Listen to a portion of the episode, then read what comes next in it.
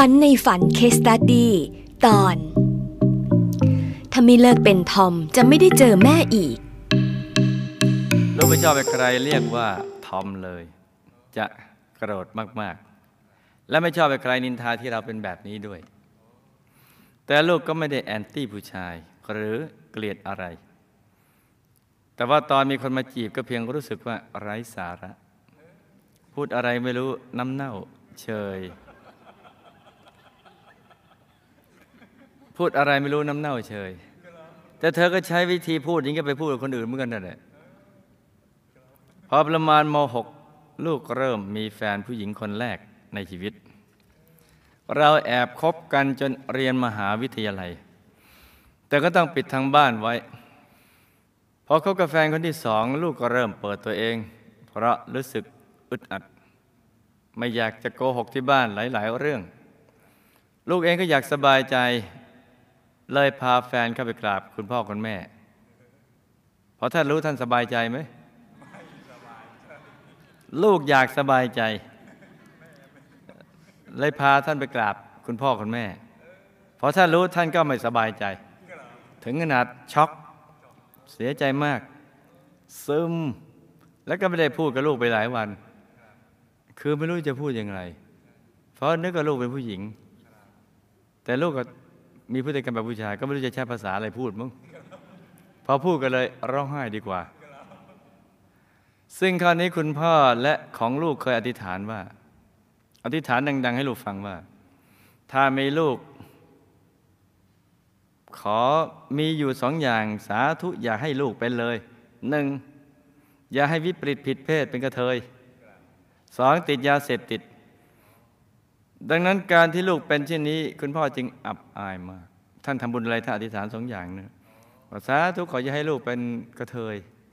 สองอย่าให้ติดยาเสพติดเลย เพราะความรักลูก ทั้งคุณพ่อคุณแม่ขอร้องทุกอย่างให้ลูกเลิกเป็น จะเอาอะไรก็ยอม ทั้งไปบนบานสารกล่าว ลูกก็ยิ่งรู้สึกผิด แต่ใจหนึ่งก็รู้สึกโล่งอก เพราะคิดว่าไม่ได้ทำอะไรผิด แต่คบผู้หญิงก็ไม่เห็นจะเสียหายอะไรพอเห็นท่านเริ่มปรง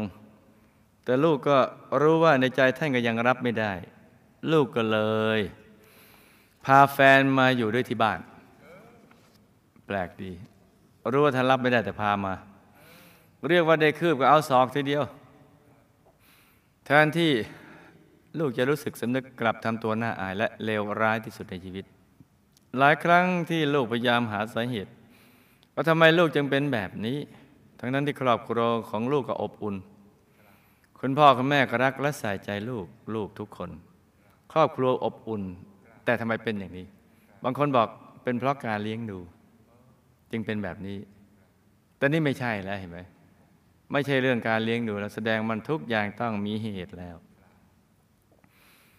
จะมีก็แค่ครั้งหนึ่งตอนที่ลูกอายุได้ประมาณ9ถึง10 ปี ที่คุณพ่อ เริ่มนอกใจคุณแม่ทำให้ครอบครัวมีปัญหามาก ตอนนี้เองที่คุณแม่เริ่มเข้าวัด และท่านก็เข้ามาตลอด ไม่ว่าจะเป็นวัดทางภาคไหนๆ แล้วท่านก็สอนให้ลูกรู้จักสวดมนต์โดยเริ่มจากการว่าจ้าง และสอนให้ทำความดีตลอดทำให้ลูกๆมีธรรมะติดตัวอยู่ลึกๆ